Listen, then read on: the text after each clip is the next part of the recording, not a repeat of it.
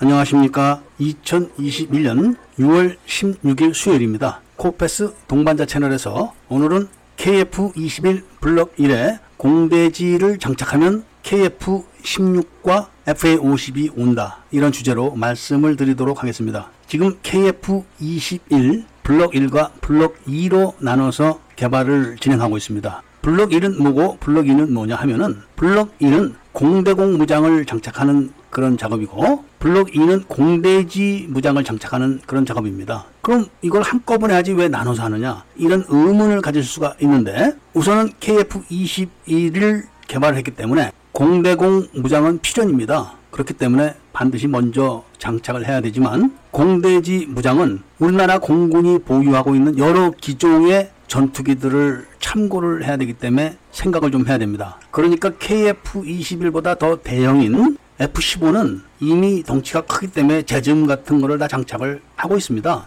그런데 문제는 공군에서 숫자가 많은 KF-16과 FA-50까지 생각을 하면 복잡해집니다. 우선은 KF-21이 블록 1에서 공대공과 공대지를 동시에 장착을 하려면 타우러스를 장착하면 됩니다. 타우러스는 사거리가 500km대이기 때문에 우수한 성능을 갖고 있는데 이 타우러스를 장착하게 되면 KF-21은 공대공과 공대지를 블럭 1에서부터 동시에 사용을 할 수가 있고 수출도 가능하죠. 그런데 타우러스를 사용하게 되면 KF-16과 FA-50은 타우러스 공대지 미사일을 사용할 수가 없게 됩니다. 그래서 독일은 타우러스 2를 개발을 해주겠다. 이런 제안을 하면서 현재 우리나라에 타우러스 2를 같이 생산할 파트너를 찾고 있습니다. 그리고 또 하나 문제는 타우러스를 장착하게 되면 수명 연장을 하거나 인티를 할 때 많은 비용을 내야 됩니다. 돈이 많이 들어가는 거죠. 이렇게 돈을 많이 지불하게 되면 국산 공대지를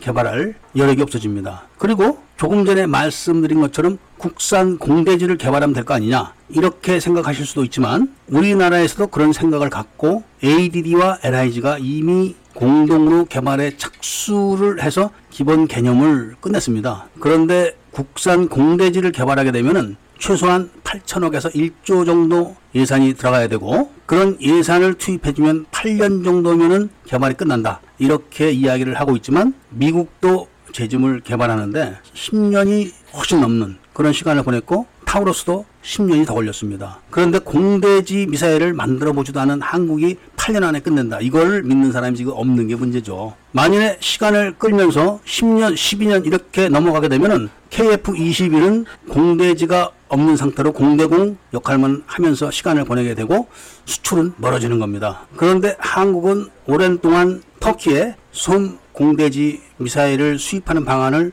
많이 논의를 했습니다. 솜 공대지 미사일은 미국이 터키에게 F-16 기술을 전수해주면서 같이 전수를 해줬기 때문에 F-16 기체에 딱 맞는 그런 정도의 성능입니다. 그러니까 사거리도 200km대 밖에 안 됩니다. 당연히 가격도 저렴하죠. 그러면서 FA-50에도 장착이 됩니다.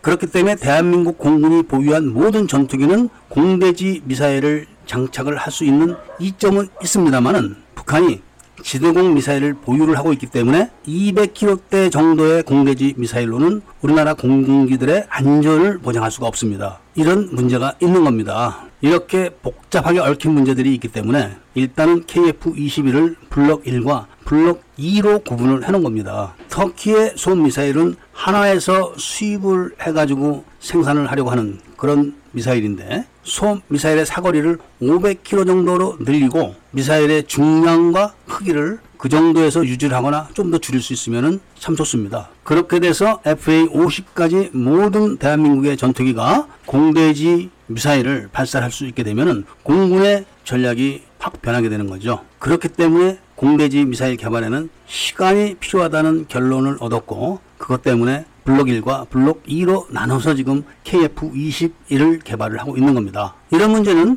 우리나라가 자국산 전투기를 처음으로 개발했기 때문에 생기는 문제입니다. 반드시 거쳐가야 할 그런 과정이고 겪어야 할 그런 고통이죠. 그렇지만 확실한 공대지 미사일을 개발을 한다면은 이것이 즉 공대함까지도 다 연결이 되기 때문에 앞으로 KF-21 말고 또 다른 국산 전투기가 개발된다면은 그때는 쉽게 쉽게 넘어갈 수가 있는 겁니다. 그리고 지금 개발하고 있는 무인 전투기, 무인 공격기가 아닌 무인 전투기를 말하는 겁니다. 그 무인 전투기에도 이런 무장들이 다 장착이 되는 겁니다. 이래서 KF-21의 개발이 꼭 성공을 해야 된다. 이런 말씀을 드리면서 오늘 이야기를 마치고자 합니다. 구독과 좋아요, 알림을 부탁드리고 이야기를 들어주셔서 감사드립니다.